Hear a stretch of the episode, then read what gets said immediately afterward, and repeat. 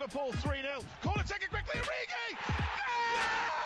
Está isolado Cristiano Ronaldo. Vai embora Cristiano Ronaldo. Mete, mete, mete, mete, mete, mete, mete. Golo, golo, golo, golo. Balotelli. Aguero. Posse de bola para Portugal, vai Éder, vai Éder, vai Éder, vai Éder, chuta, chuta, chuta!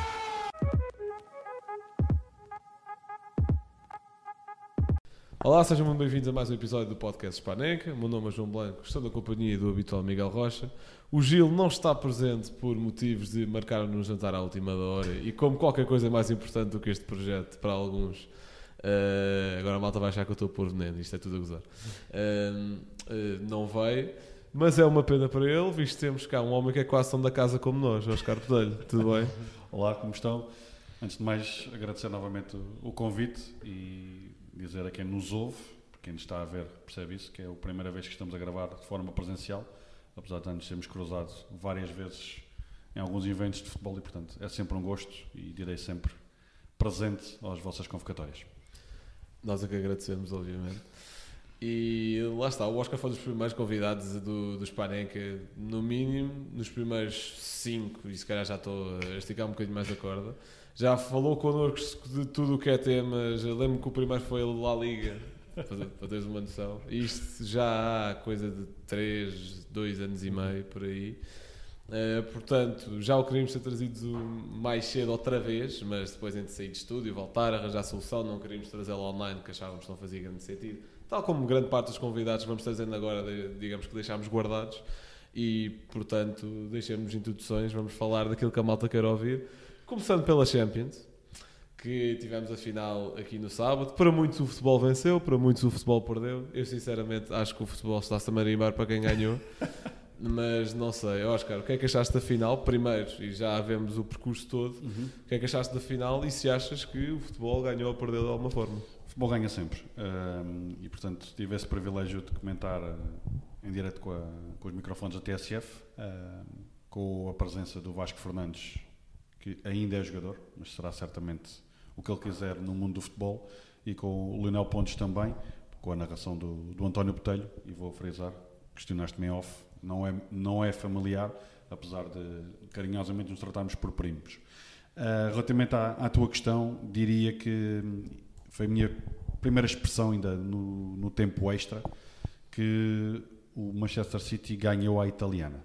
Ou seja, aquilo que era expectável era um Manchester City dominador, se calhar até de goleada, e percebemos, ou relembrámos-nos todos porque é que o Inter chegou à final, porque todos nós nos lembramos da eliminação quer do Benfica, quer do Porto. Ahm, acho que claramente quer o Benfica, quer o Porto podiam lá ter chegado à final, mas já lá iremos.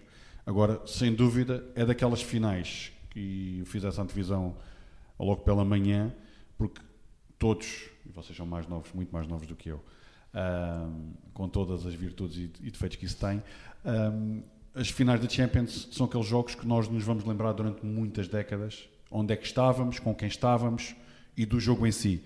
Eu, inclusivamente, eh, para imagens daqui da, da Eleven, já comentei ehm, a final, a outra em Istambul, que foi há 18 anos, que ao intervalo havia uma equipa que estava a ganhar por 3-0, neste caso o AC Milan, e o Liverpool depois consegue empatar 3-3 e ganhar nas grandes penalidades. Isto for- voaram 18 anos e eu lembro perfeitamente onde é que estava a ver essa final há 18 anos. Acho que daqui a 18 anos me vou lembrar, pelo facto de estar a comentar na TSF e pelo evento que se foi, porque estávamos ao- com o público também a assistir, mas não vou lembrar do jogo em si. Portanto, o jogo não foi muito espetacular e devolvo-vos a, a bola com isto. Tive usar essa expressão também, como costumo muitas vezes nos comentários, que quando o jogo se torna espetacular para quem está na bancada, eh, sem dúvida torna-se menos espetacular para os treinadores. E é nessa altura que vimos o Guardiola de joelhos, vimos o Inzaghi muitas vezes entre das quatro linhas e, portanto, não foi um jogo espetacular a nível de ocasiões, mas foi sem dúvida riquíssimo a nível tático, a nível estratégico. Portanto, quem gosta do futebol como eu, nessa vertente e na outra também, mas especialmente nessa vertente tática e estratégica, foi uma final riquíssima. Rocha, o que é que achaste da final e se o futebol ganhou ou perdeu? Ou nenhum deles? Bem, hum, eu acho que era uma final que nós poderíamos já estar à espera, num certo sentido, tendo em conta as eliminatórias da Inter. Eh, este Manchester City do Guardiola é o Manchester City que nós já conhecemos há muitos anos, é, que tem vindo a ter as suas, as suas melhorias, mas que a base continua a estar lá, um, de um futebol espetáculo é, que nem todos os anos foi campeão na Premier League, mas isso não quer dizer que jogou pior do que nos anos em que foi. Um, já andava atrás desta Champions uh, e se calhar encontrou a equipa mais chata uh, para conseguir vencer essa competição. No bom sentido da palavra. No bom sentido da palavra. Exatamente. Claro. Se calhar não é do bom sentido da palavra. Não sei, É. não sei se ainda tens traumas. Ah, ele não estava a Não, pôr- ele não. não estava a pôr aspas, estava mesmo a. Não, não, ele está a falar por ter eliminado o Porto. Não, não, eu tô- eu estava a dizer assim, mas que usou não nessa, nessa expressão. Um, não, mas lá está, porque a Inter é uma equipa chata nesse sentido um, e foi muito semelhante desde o jogo com o Porto contra, o- contra o Milan e agora na final contra o City também. Uh, lá está, o Oscar estava a falar sobre a questão de, de ser mais ou menos espetacular. Um, o City se calhar quereria puxar mais para esse lado espetacular, mas a Inter sabia que se fosse para esse lado do jogo nunca poderia ganhar. Uh, jogando da forma que eles sabem, embora as possibilidades também não fossem as maiores, porque considero que o City é bastante superior à Inter uh, overall, um, as suas possibilidades aumentavam de forma drástica comparando com, com a primeira hipótese. E portanto, acho que a Inter fez o que pôde para combater este City. Uh, é um resultado que acaba que é, que é zero, zero pesado para a Inter, uh, que se poderia imaginar ser muito mais, tendo em conta o poderio, principalmente ofensivo, da equipa do City, um, mas contrabalançando também com as capacidades defensivas que a Inter demonstrou ao longo das várias eliminatórias. Um, só se tem de dar os parabéns, acho eu, à Inter pela, pela competição que fez. Uh, lá está, também já falaremos depois sobre o resto da Sim, mas competição. deixa-me só referir isso. Acho que isso, sublinhando e reforçando o que estás a dizer, é que quando saíram as primeiras bolinhas, e todos nós vimos e gostamos de ver estes sorteios, eh, ninguém apostaria que o Inter estava na final. Claro. Portanto, acho que nem os tifosi mais eh, eh, acérrimos do, do Inter eh, iriam apostar nisso. E dentro daquilo que referiste, acho que é uma excelente explicação, é que o Inter levou o jogo onde queria. E de eu ter dito que o City ganhou à italiana, portanto, acredito que quem nos ouve sabe perfeitamente o que é que isto significa. Apesar do futebol italiano já não ter aquele cinismo, aquele pragmatismo que teve uh, noutras décadas uh, do século passado, o Inter ia, se formos se fecharmos os olhos, rapidamente nos lembramos de grandes defesas do Ederson, sim. mas não nos lembramos de grandes defesas do, do Onana.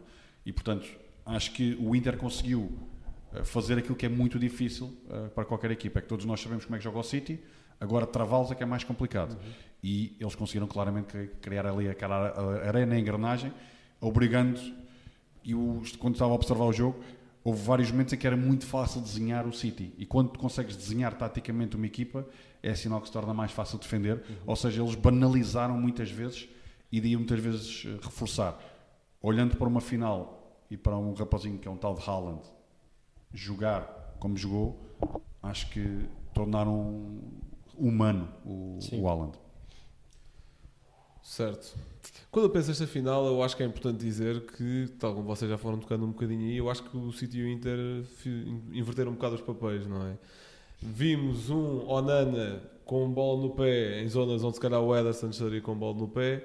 Vimos uma vontade com bola da Inter, principalmente dos homens da frente, do Lautaro e depois com o Lukaku também chegou a pisar muitas vezes estes terrenos, que se calhar esperaríamos ver do Alan, do Grealish, do Bernardo. E vimos o City também muitas vezes na saída rápida a apostar por aí, o gol até sai num, num desses lances, se não me engano, o Bernardo parte da direita e passa para o Rodri.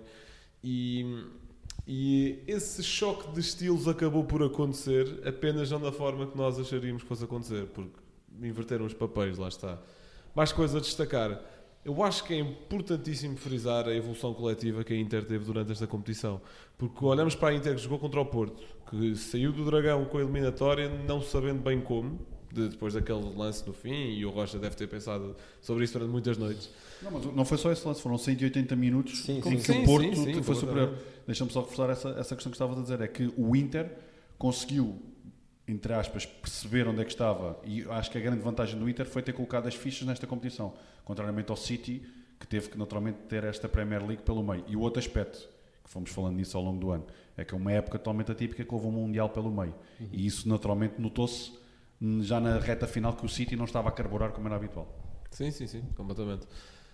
Portanto, lá está a destacar essa evolução coletiva da Inter, que Contra o Benfica também apresentou pouco. Contra o Milan já é diferente, mas apresentou-se no seu melhor nível contra o City, acho eu.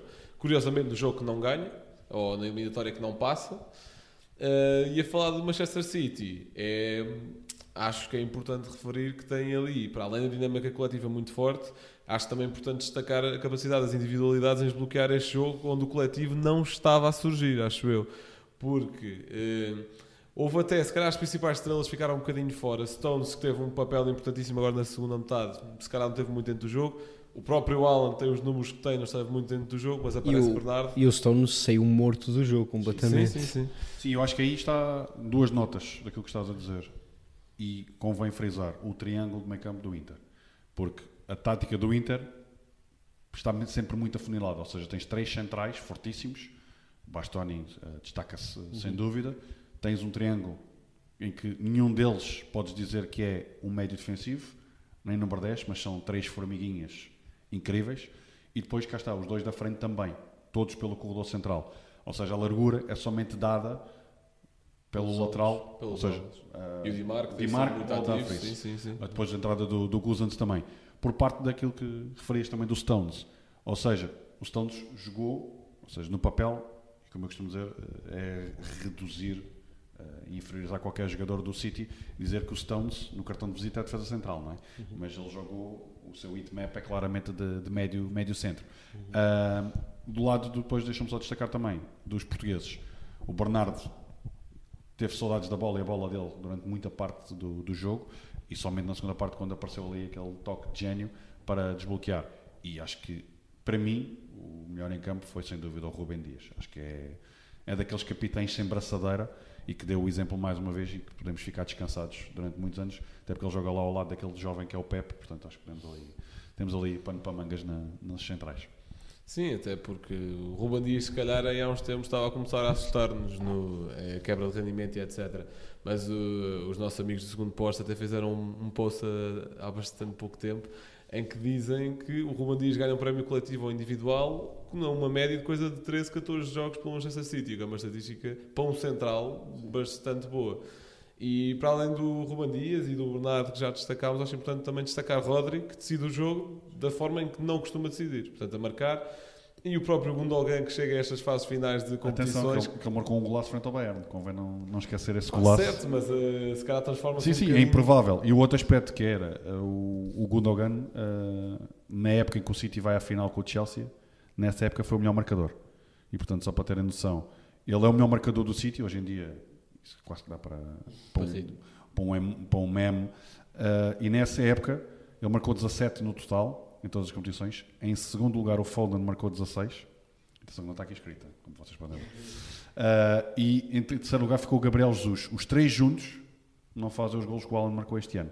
E o outro aspecto, isso para mim faz toda a diferença. E o Guardiola falou nisso na véspera. Não há nenhum grande treinador sem grandes jogadores, mas também não há jogadores sem treinadores. Mas um, um, um por maior, para mim, a peça do puzzle que encaixou tudo foi o Rubem Dias, quando chegou ao Manchester City. Mas não nos podemos esquecer do investimento que o Manchester City fez. Portanto, é só elencar ao longo de muitos anos e tem a primeira orelhuda. O Inter tem lá três e explicou mais uma vez que tem ali uma excelente base e reforço isso. Acho que é o melhor plantel uh, italiano e há um ano totalmente atípico para positivo do, do Nápoles, mas acho que o Inter pode sonhar porque tem aqui uma excelente base. E outro aspecto é que a estrutura não mandou embora o Inzaghi, mesmo apesar de uma época muito aquém a nível interno. Certo, e já agora já pegaste também nesse investimento todo do Manchester City, e isto sem tirar de qualquer forma o mérito esportivo, mas também é importante dizer que o Manchester City, ainda há 3, 4 meses, estava a ser investigado pela Premier League, ainda está, criou-se um, um conselho externo para se avaliar se o Manchester City andava ali a fazer falcatruas financeiras ou não. A própria UEFA considerou o Manchester City culpado há coisa de duas, três épocas, que até temos aquele grande momento do Mourinho a dizer se são culpados, têm de ser expulsos, se não são culpados, porque é que estão a pagar multa. Uh, o que é, pronto, a lógica se calhar é um bocadinho simplista demais, mas tem muito fundo de verdade. E obviamente que isto não tira o mérito desportivo ao Guardiola, não tira o mérito desportivo aos jogadores, mas acho que no mundo cada vez mais, no mundo do futebol, cada vez mais de Superliga, cada vez mais onde os grandes e os pequenos o fosso vai aumentando, acho que manter o jogo nas regras mínimas é cada vez mais importante. Deixa-me só dizer que estávamos a falar nisso antes de começarmos a gravar, não é só no futebol. Na sociedade também cada vez mais há esse fosso Portanto, o futebol, reforço, vocês já sabem disso, para mim é sempre um espelho da, da sociedade. E isso que acabaste de dizer é, é um reflexo de tudo isso. Rocha, começando agora por ti, agora falando da Liga dos Campeões como uma, uma campanha um bocadinho mais global, tivemos um lado da árvore que, com muito mais emoção, com mais duelos gigantes, e um lado da árvore com, com mais underdogs, com mais surpresas. Achas que este desfecho, onde City e Inter chegam à final, é surpreendente? Há mérito, as melhores, duas melhores equipas de cada lado chegaram à final? O que é que achas? Bem, um, o City acaba por merecer 100% ter chegado à final, tendo em conta os adversários que eliminou. Uh, se esperava, diria que não, uh, até principalmente por ter jogado com o Real Madrid, que mesmo não sendo um melhor Real Madrid dos últimos anos. Uh, já vimos também que o ano passado não o era e acabou por eliminar o City de forma que ninguém estava à espera. Uh, e, portanto, o City, o Chelsea, o exatamente, exatamente. Uh, acho, que, acho que este ano o City, ao ter eliminado as equipas que eliminou, acaba por se provar a si própria um, e culmina com, com a vitória na final, um, mas que, que, é menos questionável, penso eu, pelo percurso. Agora a Inter, um, lá está, passou por pelo menos três eliminatórias que podia muito bem não ter vencido. Um, a possibilidade de equipas portuguesas chegarem a uma final de Champions uh, acho que não era tão palpável há uma década pelo menos e acho que já estou a ser simpático um, porque realmente o Porto poderia muito bem ter eliminado a Inter um, o Benfica poderia muito bem ter eliminado a Inter Uh, se mesmo depois acabou por ser o Milan a eliminar o Nápoles, um, ehm, mas acho que também era possível, fosse Porto ou Benfica, a eliminarem o Milan, um, ehm, e portanto, este, este lado da árvore era mesmo qualquer equipa podia ganhar a qualquer equipa. Uh, e quando, quando foi feito o sorteio, uh, disse muito que, que era o Nápoles claramente a equipa superior, uh, e seria certamente esse um, essa equipa presente na final deste lado da árvore um, e acabou por nem passar a primeira eliminatória frente ao AC Milan. Uh, e pelo contrário todas as, as, equipas que se calhar se esperava menos uh, como, era, como era a Inter ou o Milan a chegarem às meias finais. E portanto acho que foram dois lados das árvores completamente diferentes uh, em que qualquer equipa poderia muito bem ter chegado à final. Mas também te digo que acho que não era qualquer equipa que só perderia um zero com este Manchester City. Um, e portanto, ao mesmo tempo que, o, que a Inter poderia não ter chegado à final e ter sido eliminada por qualquer equipa com quem jogou, uh, também acho que foi a que acabou por fazer melhor papel no momento uh, de ter chegado, após ter chegado à final.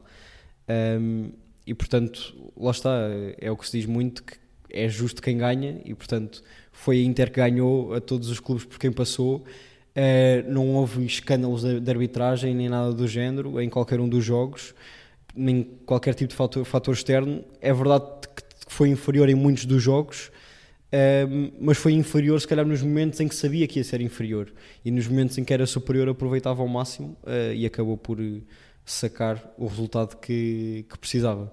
E portanto, acho que em termos de justiça não se pode, não se pode apontar nada. Certo, e tu, eu acho que disseste tudo quando disseste não há muitas equipas que percam só um zero com Manchester City, portanto nem estamos aqui a apontar a ganhar, estamos aqui a apontar, pronto, apesar de que o Brentford até saiu bem este ano nesse tipo de resultados a nível europeu, não, não houve bichos papões para o Manchester City este ano, nem eu aquele que era do Real Madrid, apesar que eles já os tinham eliminado aí há coisa de duas, três épocas, quando até são eliminados para o Lyon aqui em Lisboa.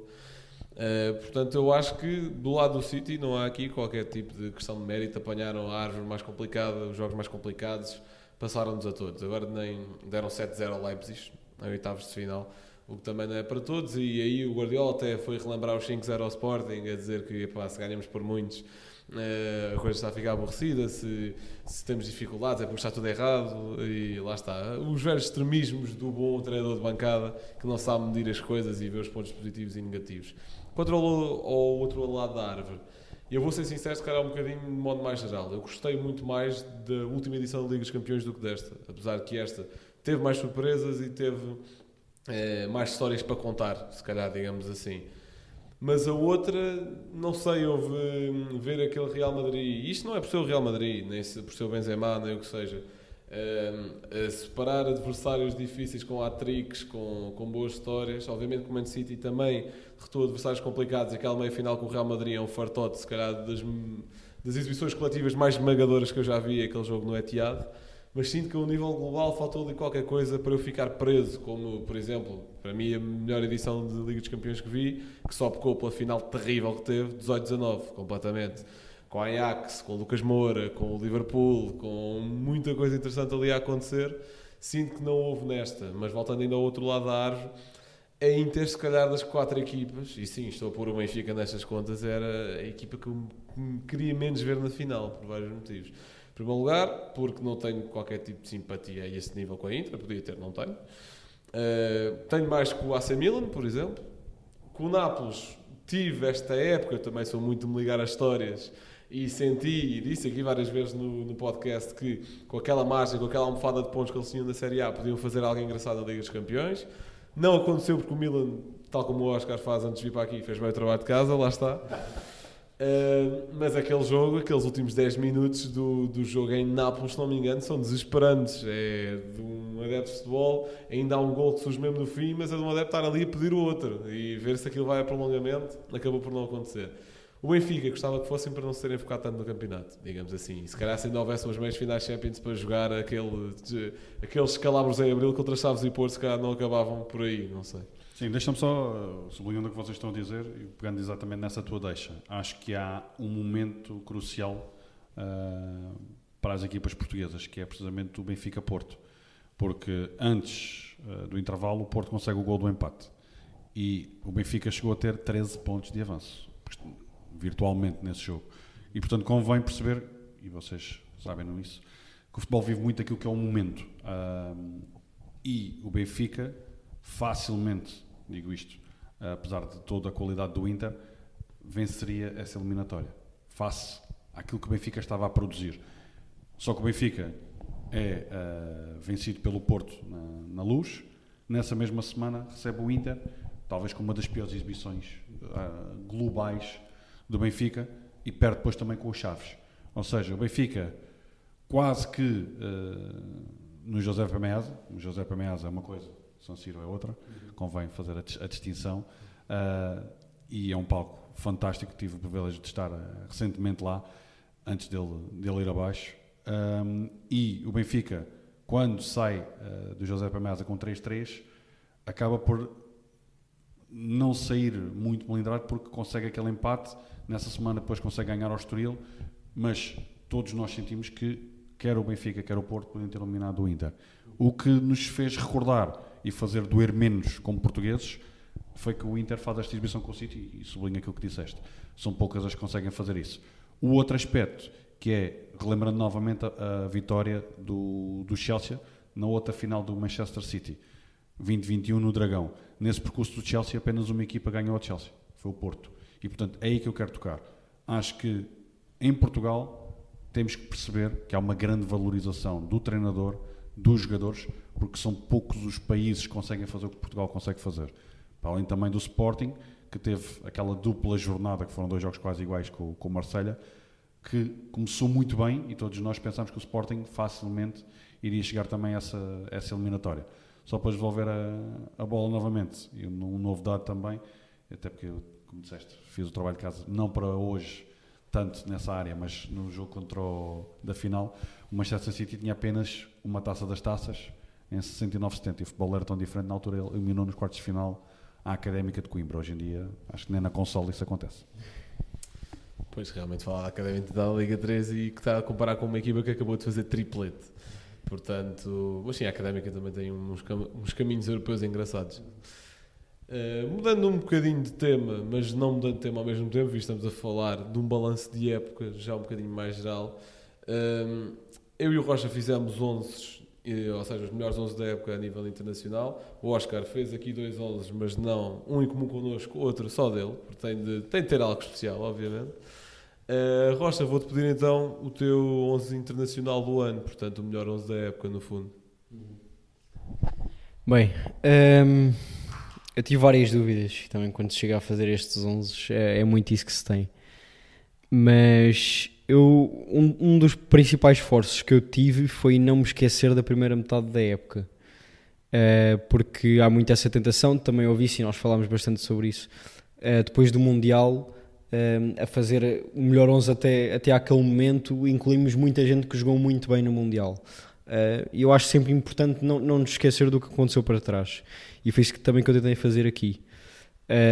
houve vários jogadores que eu apenas incluí por não me lembrar de outros, mas vamos a isto. Nada como ter dito para não te esqueceres Exato. Da, da primeira metade, agora esqueceste de alguns nomes. Mas... Uh, eu à baliza pus o Courtois.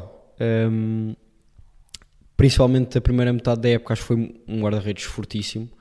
Um, é verdade que o ano passado, a segunda época do Courtois influenciou muito a presença dele também no melhor 11 da época algo que não aconteceu agora, lá está, por ter sido eliminado pelo Manchester City, coisa que o ano passado acabou por fazer uma grande exibição em todas as, uh, as fases eliminar da, da Champions, incluindo na final. Um, ainda assim, não me lembrei de um guarda-redes melhor do que o Courtois para pôr esta época. Uh, acho que apenas no Mundial com o Martínez, que foi o que se falou mais também na altura, uh, e lá está, foi um jogador que fez um grande Mundial, mas Fez não. alguns bons jogos, não fez? Se, Sim. Fores, se fores ver, em Sim. termos de defesas, foi dos guarda-redes fez menos defesas. Mas lá está, é, é o que eu digo. Da, daí eu nem ter posto no 11 Mundial quando Eu também não pus, eu também não pus. Também não esteve no meu. É, porque lá está. Mas isso é, é a tentação eu não de qualquer... propaganda da Argentina, pá. Mas pronto. É, é a tentação de qualquer pessoa que vê o jogo assim por alto, é por também muitas vezes o que ganha, e foi, foi ele que acabou por ganhar também com o penalti defendido. Um, depois à direita pus o Kimmich, uh, de Bayern. Os centrais, sinceramente, foi o que me custou mais. Eu pus o Militão um, e o outro central foi o, o Araújo, do Barcelona. Um, acho que o Araújo, eu há dois anos, acho eu, eu olhava para aquele gajo e. Terrível. Epá! Yeah. Não, não o conseguia ver jogar. Uh, e, e, este ano foi um central irreconhecível.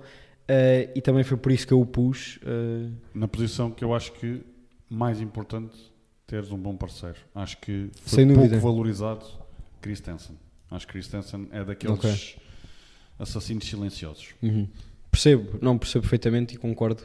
Eh, é muito importante uma dupla de centrais fortíssima. Um trio, com cada vez mais claro, um três. É, mas que acima de tudo se percebam uns aos outros. Eh, eu acho que também foi muito isso que aconteceu neste, neste Barcelona. Um, à esquerda pode ser controverso, não sei se é ou não, mas eu pus o cancelo. Um, mesmo com a troca de clubes, com não ter estado a jogar no City durante vários jogos, ter ido para o Bayern, uh, tendo mundial, começado. Ter, mundial fraquinho. O Mundial claro, fraquinho, claro. Tendo começado bem no Bayern, depois acabou por ir para o banco no, no fim do, da estadia do, do Nagelsmann.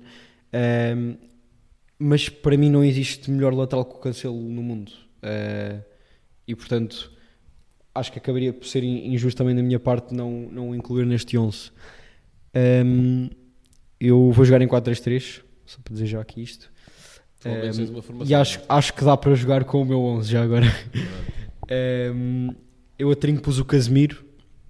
Uh, acho que numa época em que chega ao Manchester United, uh, em que há um United.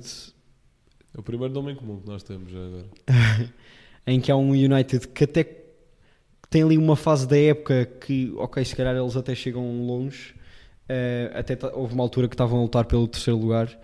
Um, acho que o Casemiro para mim foi o melhor jogador do United desta época. Um, ainda no outro dia vi, um, vi números do, do, Bruno Fernandes, que foi o jogador com mais minutos em todo o mundo. Um, mas para mim o Casemiro foi, foi alguma coisa. Foi, é, foi, continuou o que já andava a fazer no Real Madrid. eh, que para mim é uma coisa impressionante, que é o que ele anda a fazer desde 2013 ou 14, quando saiu do Porto. Ele teve em 14, 15 no Porto, acho eu. Um, quando saiu do Porto, desde que chegou ao Real Madrid e ganhou o seu lugar no 11, tem sido um jogador nestes últimos 7 anos uh, impressionante. Uh, o, trio, o trio que ele faz com, com Modric e Kroos nunca será esquecido, mas a verdade é que ele sai desse trio e continua a fazer grandes exibições. Um, e portanto incluiu aqui no 11. Depois Kevin De Bruyne. Um, vou ser sincero, se calhar se não fosse o City a ganhar a Champions, não o incluiria. Um, mas acho que esse peso do troféu internacional para, para mim, top 3 de melhores jogadores do City, uh, tem de pesar num, num 11 final. Um, muito mal ele novamente sair numa final lesionado aos 40 minutos, ou o que é que foi, uh, para um jogador desta qualidade. Um, e assim como o Cancelo disse que para mim é o melhor lateral do mundo, uh, para mim também não há ninguém que se compare com o De Bruyne neste momento. Uh, a inteligência que ele tem a jogar é uma coisa extraordinária. Um, a qualidade que tem naqueles pés. Uh, ele, uma coisa que eu acho mais, mais surpreendente no, no Kevin De Bruyne é a quantidade de características que ele tem que não fazem parte da sua posição.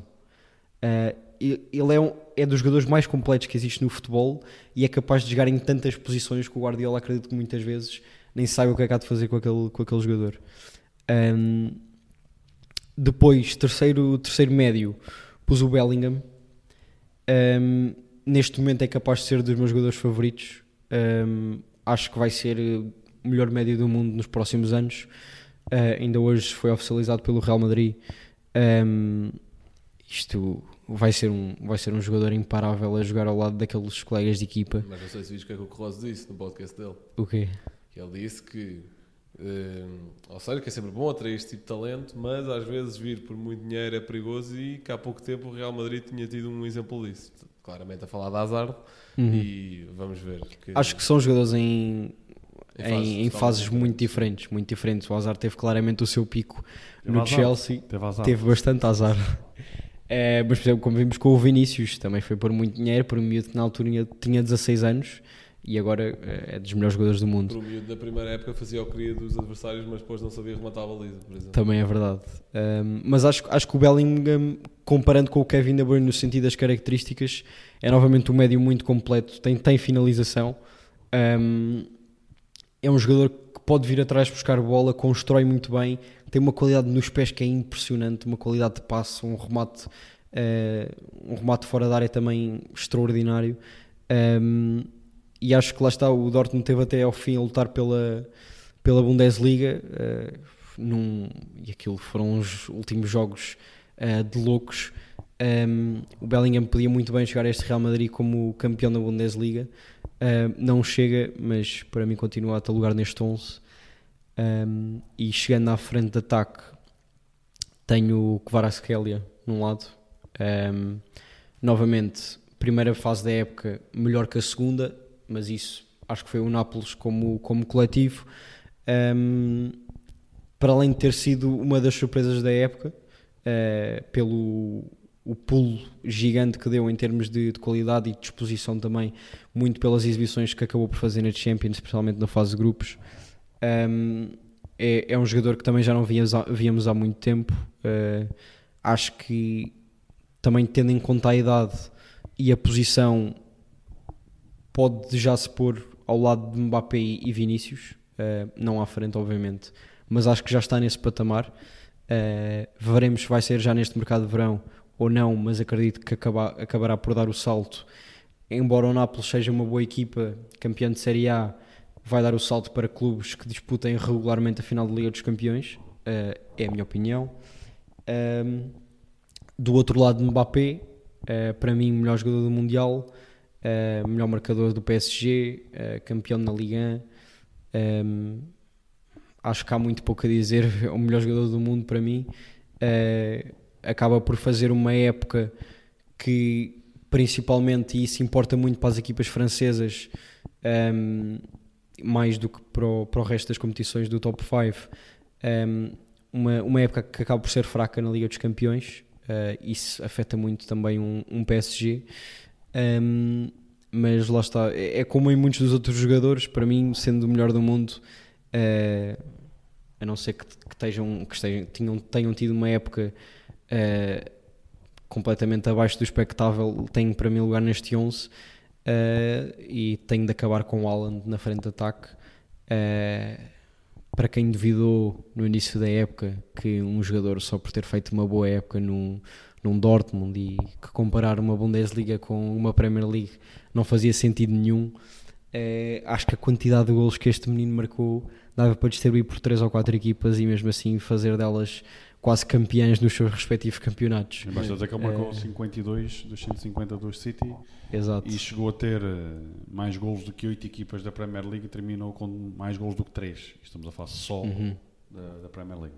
Gostaria de relembrar que um dos, dos certos nos Reels e TikToks do, do projeto com mais visibilidade, dos certos de podcast, não estamos a falar de TikToks feitos de raiz, Uhum. como Mateus e etc. fazem.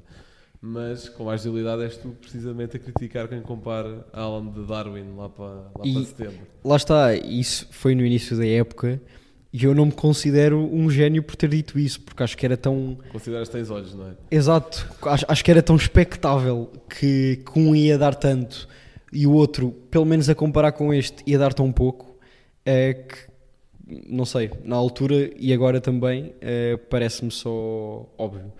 É, Quando o Liverpool apanhar o Porto na fase de grupos, outra vez, o Darwin marca 3 e pronto. Bem, vou tentar ser um bocadinho mais conciso do que tu, mas temos muitos nomes hum, que não são iguais. Então, defesa, totalmente ao lado. Primeiro lugar, um disclaimer importante, que é isto, vocês metem isto a jogar, quer no FIFA, no Football Manager ou na vida real, isto não funciona. Portanto, coletivamente, isto não tem qualquer sentido. Isto é uma, digamos, uma distinção coletivamente individual. E vamos por aí. À baliza Ter Stegen, porque sinto que foi a peça-chave da conquista do Barcelona. Veja que vocês estão sempre a falar em peças e isso é muito importante frisar que isto é quase como um puzzle que tem que ser montado. Sim, sim, sim. Apesar Este- do teu, pelos vistos, faltarem umas peças para que Não, este Para puzzle, que estás a anunciar. este puzzle até se junta a todos, depois fazem uma imagem feia, não, mas eh, até funciona. Ter Stegen sinto que foi uma peça-chave num Barcelona que não é espetacular como o Barcelona de outros tempos, em ganhou muitos jogos, 1-0, 2-1, em que se calhar se destaca mais pela sua eficácia defensiva do que ofensiva, e acho que o Ter Stegen foi muito importante nesse sentido. Depois tem três centrais, Ruben Dias, por tudo o que já dissemos, por aquela stat absurda que eu também já dei, Stones, que eu não sei o que é que está aqui a fazer à defesa, tal como o Oscar já disse, e Kim Min-jae, que foi uma peça fundamental do Nápoles. eu em janeiro também o pus, agora acabei, lá está. Foi pela segunda metade. Ok, percebo. E lá está, também pecou por estar fora daquele jogo decisivo contra o Milan, na, na segunda eliminatória, se não me engano. Não foi na segunda, foi na primeira, mas acho que foi na segunda. E, e acho que também é muito importante destacar o Kim Min-jae porque comportou-se, eu acho que esteve até superior às épocas que o Koulibaly fez em Nápoles, por exemplo. E o Koulibaly chega ao Chelsea e foi uma desilusão, e agora até se fala de um possível empréstimo à Inter, por exemplo. Mas espero que quando o Kim Min-jae dê esse salto, e fala-se muito de Bayern ou de Premier League, não, não aconteça isso Deixa-me também. só ser, uh, dar aqui uma notícia que vocês merecem isso. Houve clubes em Portugal, e sei, de fonte totalmente segura, e vocês sabem que eu não sou daqueles, daqueles fontanários com, Os fontanários, isso mesmo. sei de fonte segura que houve vários clubes em Portugal, não há muitos como é uh, que recusaram Kim Min-jae quando ele ainda estava do outro lado do mundo. Boa. Aquilo, aquilo que falaste há pouco, não tiveram olhos. E mais, mais cego é o que os outros não querem ver. O que teria sido Pep com Kim Min-jae. Não vou dizer nomes.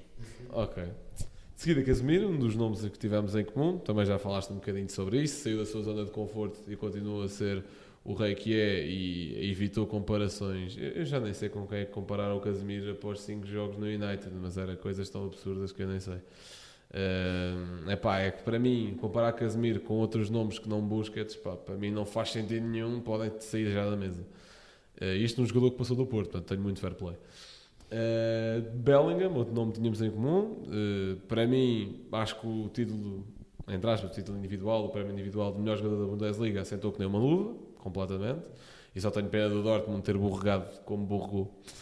E Deixa-me só falar do, do, do Bellingham, até porque eu escrevi na altura numa crónica que tinha no, no Twitter, os Chrome Oscars, ahm, que já gostava do Bellingham quando ele jogava no Birmingham. e já na altura impressionava.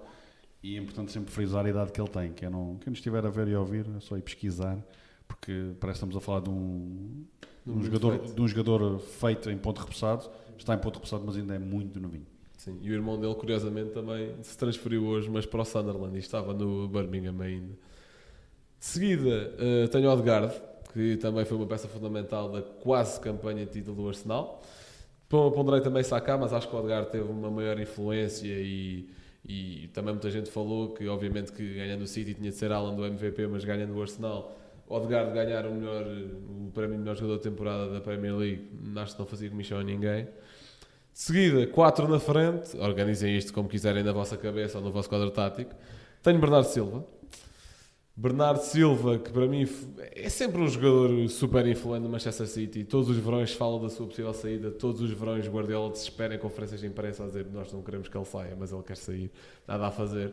E todos os verões o Bernardo Silva responde, ou melhor, todas as épocas após esse verão, o Bernardo Silva responde em campo. Continuando a jogar aquilo que ele sabe jogar.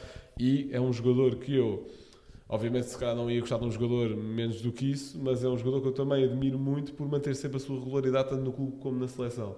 Que, obviamente, com o Fernando Santos a coisa tornava-se um bocadinho mais complicada por encostar se calhar demasiado à linha, não potenciar tanto as suas capacidades, mas sinto que ainda assim dava muito à seleção e, e acho que continua a dar. Basta ver, por acaso, ainda no outro dia estava, estava, já não sei em contexto, se estava a ver futsal do Sporting ou antes ou depois, apanhei hum, a Sport TV a repetir a final da Liga das Nações, porque estava, fazia anos ou algo do género, e apanho mesmo momento em que o Bernardo Silva faz o passo para o Gonçalo Guedes, portanto, para se ver a longevidade do Bernardo Silva na seleção e os momentos importantes também já nos deu. M- Os outros três da frente, Kvaratskhelia, também pelo que já disseste, um nível absurdo. Vinícius Júnior, que apesar de se calhar ter estado num nível ligeiramente abaixo do ano passado, obviamente que também não foi coroado por títulos coletivos, como a La Liga, como, como a Liga dos Campeões, apesar de ter ganho a Copa do Rei. Sinto também esteve um nível altíssimo no ano em que Benzema, quando jogava, mantinha o rendimento, mas esteve muito tempo ilusionado também. E quem carregava aquilo era o Vinícius, e é um jogador que eu acho espetacular. Para além disso, faz, faz aquilo que faz, em- nas condições super adversas em que tem de jogar em Espanha, por todas as questões de racismo e etc. Que é uma coisa que eu não sei como é que ele atura, sinceramente. Eh, Eu, com a paciência que tenho, e obviamente que eu não posso falar por este privilégio de pele que tenho aqui, mas é pá, se tivesse uma situação minimamente semelhante, eu uma situação basava fora. Mas, eh, ou ele tem um enorme amor ao Real Madrid e há toda a estrutura, ou não sei o que é que ele está ali a fazer. Ou isso ganha bem, se calhar, mas acho que podia ganhar bem para outros sítios também. E na frente acho que é Haaland, não há grande discussão. Nomes que, eu te, que não pus e se calhar devia ter posto, ou que e tenho aqui umas menções honrosas. Em primeiro lugar, Messi e Mbappé, que acho que são os dois nomes mais sonantes que eu deixei de fora. A época não é um mês. Esta é uma parte importante. E atenção, o Messi faz uma excelente primeira parte de temporada em build-up para o Mundial. À semelhança de Neymar, também que faz uma excelente primeira parte de temporada. Mas não consigo considerar jogadores, e isto vale para o Messi e vale para o Neymar, não vale tanto para o Mbappé, que chegam a janeiro e desistem simplesmente de jogar, ou já não jogam com a mesma intensidade, com o mesmo creio, com a mesma vontade, e isto aliando ao facto de que, ou seja, não podemos tirar o prestígio que é conquistar um troféu, mas o PSG ganhar a Liga, o nível de dificuldade é o quê? Não acho que possa ser grande coisa. Tal como nós não consideramos para este tipo de 11 jogadores que jogam, ou vá, consideramos mais dificilmente jogadores que jogam em Portugal, nos Países Baixos, noutro qualquer campeonato, eu tenho mais dificuldade em con- considerar jogadores que jogam em França, porque competitividade é pouca, acho eu. Ou vá, a competitividade está mais a meio do campeonato e não lá para cima, apesar do Lan ter feito uma excelente temporada que nos surpreendeu a todos.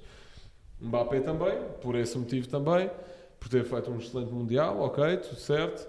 E acho que o Mbappé até foi o mais regular dos três, mesmo após o Mundial. Hum, Acho que ainda assim não consigo tirar nem Kvaratskhelia, nem Vini Júnior, nem Alan, nem Bernardo por nenhum dos dois. Não consigo de todo. Ozyman, uma excelente época também, e se calhar para muitos até devia ter sido o MVP da Série A à frente do Kvaratskhelia.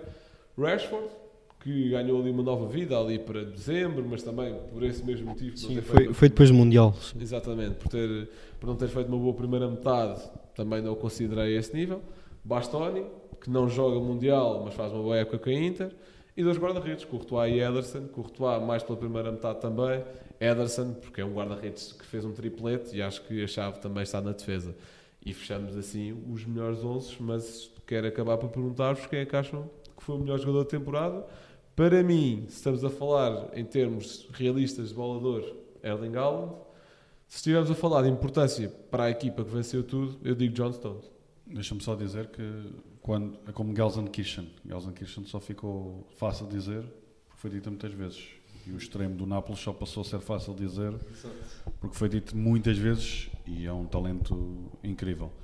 Ahm, como não fiz esse, esse 11, mas já foi prometido que faço no nosso próximo encontro e quando alguém pagar o jantar, quem nos estiver a ver sabe para quem é que eu estou a apontar, como quem chegasse atrasado à convocatória, portanto é fácil quem é que paga o jantar.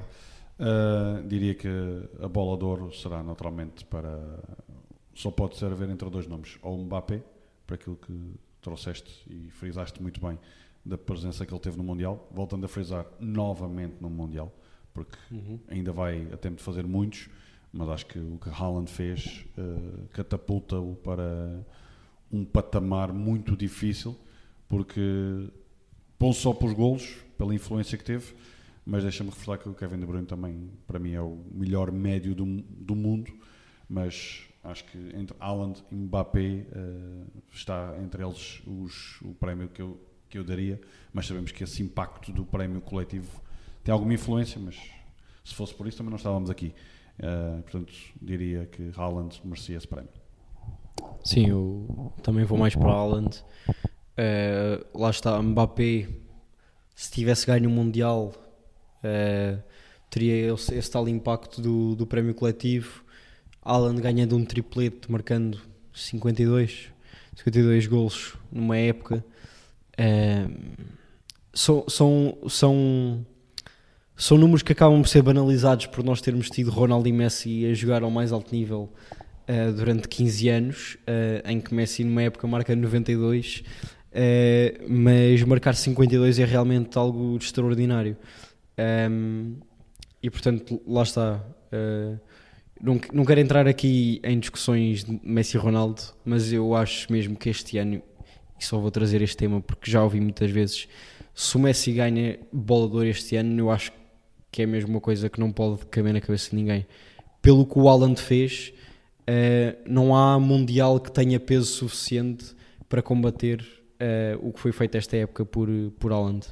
Um, o Mbappé, embora eu considere que está no mesmo, ao mesmo nível de qualidade de Haaland, uh, ainda assim foi uma época inferior ao que o norueguês fez e portanto acho que tem de ser para ele. Certo, e também um pouco ao desafio do Oscar, e até porque estávamos a planear falar de seleção hoje, mas caso não vai haver tempo. Também fizemos os nossos melhores 11 internacionais, mas só com jogadores portugueses. Exato. E daí, vou começar pelo meu, portanto, Diogo Costa à baliza, acho que aqui não há grande dúvida. Porque mesmo estando a falar de todos os campeonatos, não acho que nem Rui Patrício, nem António Lopes, nem Rui Silva, nem o que seja, fizeram melhores campeonatos do que o José Sá. Costa. Também não fez. Cancela à direita, Eu ia propor, se calhar fazemos, a proposição. fazemos logo todos. Ok, ok. Até porque o Diogo tá Costa acho que é unânime. Já, já Sim, sim. que já dei aqui uma olhadazinha. Ah, a- É unânime, é unânime. copiar tudo. E eu vou dizer, portanto, eu não fiz o 11 internacional, mas fiz o 11 dos não convocados pelo Roberto Martínez. Certo. Portanto, só para ficarem aqui Ah, quem nos ok. está a ouvir, para nos acompanhar até ao fim. Portanto, um desafio lançado pela Goal Point, que recomendo quem não conhece o trabalho deles para, para os acompanhar. Quem nos ouve já devia conhecer o trabalho. Sim, convém. Acho que quem gosta de futebol já, já sabe e já reconhece o trabalho da Goal Point. Portanto, Diogo Costa à baliza, acho que é unânime. À direita, pus Cancelo, apesar de todas as questões que o Rocha já destacou. Mas, Portanto, eu, não, eu pus o mesmo. Pus Dalô. Exato, eu também. Claro que isto é Até, até, até porque, deixa-me dizer-te, eu não coloquei, e vou já para a lateral esquerda, eu não coloquei o Cancelo no meu 11, portanto, desculpa para aquilo que disseste do João Cancelo, mas acho que, e vou antecipar-me, portanto, Rafael Guerreiro fez uma época fantástica no, no Dortmund, e tal como o Bellingham, o Rafael Guerreiro também merecia ter sido campeão. Eu sinceramente pensei em pôr o Cancelo à direita e o Rafael Guerreiro à esquerda. Pronto. Eh, e ia tirar o Dalô, mas acabei por, por ficar assim. E Eu estou a jogar com dois laterais esquerdos e já vos passo a explicar como. Porque uma lateral esquerda, no momento, que também faz uma excelente época no PSG, acho que, se não me engano, ganhou o melhor jogador jovem da Liga. Certo. E pronto, o vosso lateral esquerdo, Já está Rafael Guerreiro. Cancelo. Cancelo à, à esquerda. Cancelo à esquerda. Exato. Está à direita dá lua, pois é isso. Uh, centrais, Ruben Dias António Silva. Rubem Dias e Pepe. Ruben Dias e Pepe. Uh, depois o que é que eu fiz? Palhinha a 6. Também tenho o Palhinha. Pode ser, sim. Como assim pode Não, está o Palhinha, não sei se é bem a 6, Sim, mas Ok, mas está. tá meio Agora, eu acho que aqui Sim. é que é a grande questão. E- Sim, depois. eh, a, tá, partir daqui, a partir daqui, porque eu confesso, acho que a qualidade dos jogadores que temos no meio campo faz com que seja possível aquilo que eu acho que no futuro vai ser uma realidade do futebol, apesar de já percebemos que o Roberto Martínez eh, não vai jogar dessa forma, já vai jogar com três centrais, permite qualquer treinador jogar como quiser, porque estes jogadores fazem o que quiserem dentro do campo, ah, como é em prol de um coletivo e portanto dá para jogar em muitos dispositivos táticos, mas força. Portanto, os meus outros dois elementos do meio campo são Bruno Fernandes e Rafael Guerreiro, numa zona que ele também que chegou a pisar do Dortmund durante esta temporada. É isto é Arran- ousado. Arranjei Ok. forma de o encaixar aqui. Ok. Não, é, não fui eu que inventei isto, foi o Terzic. Não, não, não, Muito bem, muito bem. Eu no meu meio campo tenho um losango, portanto tenho Palhinha a 6, tenho Otávio, Bruno Fernandes e Bernardo. Só o Palhinha é que joga a 6, os outros três eles podem ir trocando como eles Ok. Vão fazendo umas coisas. bem É- depois deixar jogar à vontade. Eu tenho os três também. eh, tinha posto mais o Palhinha atrás e o Bruno e o Otávio um pouco mais à frente. E o Bernardo tinha encostado à aula, mas sim, tenho os três. Portanto, os meus três da frente, que acho que o Rocha também está a jogar assim. Portanto, Bernardo Sim. à direita, Uhum. Rafael Leão à esquerda, Gonçalo Ramos na frente. Igual. Eu confesso, sendo polémico, mantenho o Cristiano Ronaldo na frente e Rafael Leão, porque aí sim, acho que ainda hoje ele falou, ontem falou na, na conferência de imprensa e acho que é a grande questão para Roberto Martínez, é Uhum. ter que arranjar um 11 onde caiba Rafael Leão e apesar de termos visto a qualidade de João Félix no primeiro confronto duplo, mas acho que agora frente à Bósnia e à Islândia é que vamos perceber eh, alguma da dificuldade, porque diria que a grande dificuldade será quando Portugal chegar ao europeu, porque até lá acho que não há questões de Uhum. dificuldade ou de dúvida eh, que Portugal vai estar presente no europeu. Já agora estavas a dizer ser polémico, mas para mim o Ronaldo também é titular. Pronto. Eh, só não Sim, isto- pus nós estamos a falar causa, aqui de 11 por causa da época. Ok. Sim, sim. Sim, e, e olha que é muito complicado conseguires fazer algo que é quase impensável, que é alguém vir cá, nós os três fazermos 11 e o Ronaldo não estar nem no Mané do Rocha. Portanto, Uhum. O Ronaldo está presente não ser nem nenhum de nós os dois. Portanto, enquanto eu e o Rocha sacamos aqui das ruas, o Oscar vai apresentar aqui o, o 11 dele dos não convocados. Aqui foi precisamente para, para fazer a ponte para a seleção que ficará para, para próximos episódios e próximas discussões futebolísticas como nós gostamos. Precisamente aqui para dar menções honrosas para os jogadores que não estão na, na convocatória de Roberto Martínez. O Rui Silva na baliza, ah, pela carreira que tem feito e pela época do, do Betis. Na lateral direita, até porque Roberto Martínez convocou ah, três bons laterais direitos, já falámos aqui ah, dos dois, além do Nelson de Semedo. Coloquei um jogador que acho que quando puder fazer uma época completa, ah, sem lesões, que é o Buta, acho que pode ser um caso sério na Bundesliga, pelos skills que tem. A dupla de centrais, vou buscar um bocadinho dentro daquilo que temos no outro 11, portanto, Fonte e Diogo Leite, portanto, um rapazinho que é o Fonte, nova grande época, e um jovem que é Diogo Leite, Mário Rui na esquerda, acho que isso Também. Isso também é um- época, sim. é uma grande época e não só a nível individual, mas também coletivo principalmente. Depois no meio campo, Florentino, William e Pedro Gonçalves. Pedro Gonçalves pode jogar onde ele quiser, exceto a ponta de lança.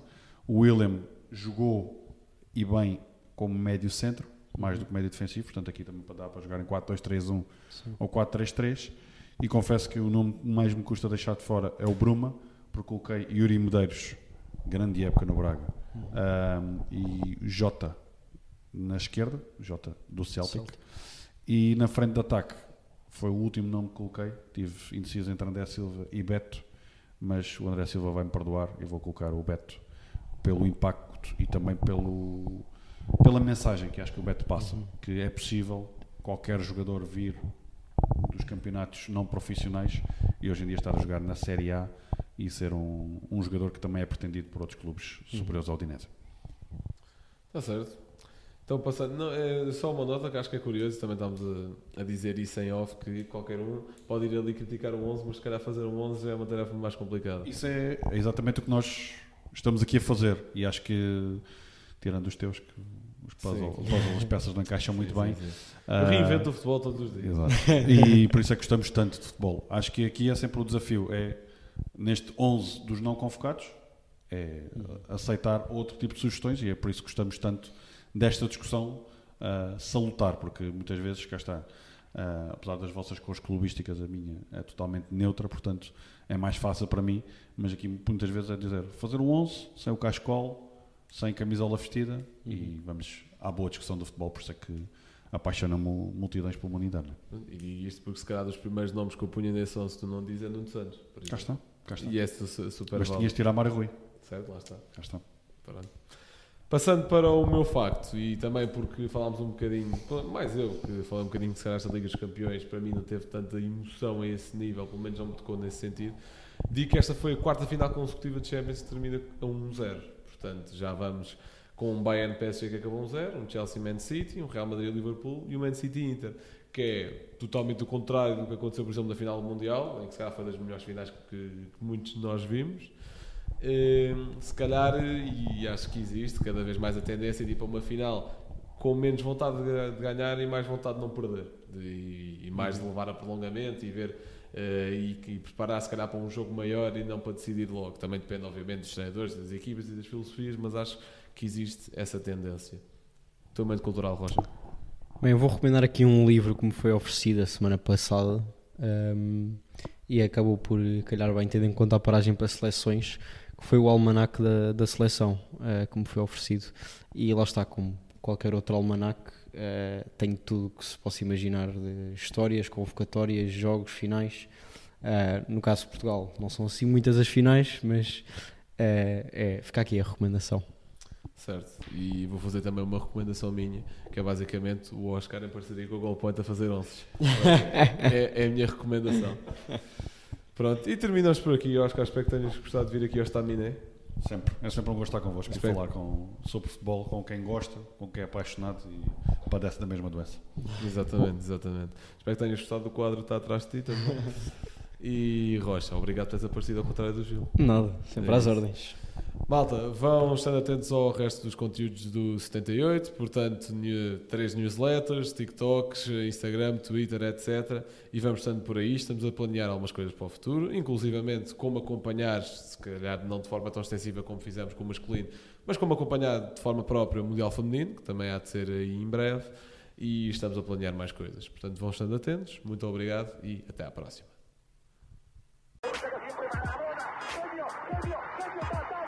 Liverpool 3 0. Corner taken quickly. Origi! Está isolado Cristiano Ronaldo. Vai embora Cristiano Ronaldo. Mete, mete, mete, mete, mete, mete. Bateu. Golo, golo, golo, golo. Balotelli. Aguero. Posse de bola para Portugal. Vai Éder, vai Éder, vai Éder, vai Éder. Chuta, chuta, chutou.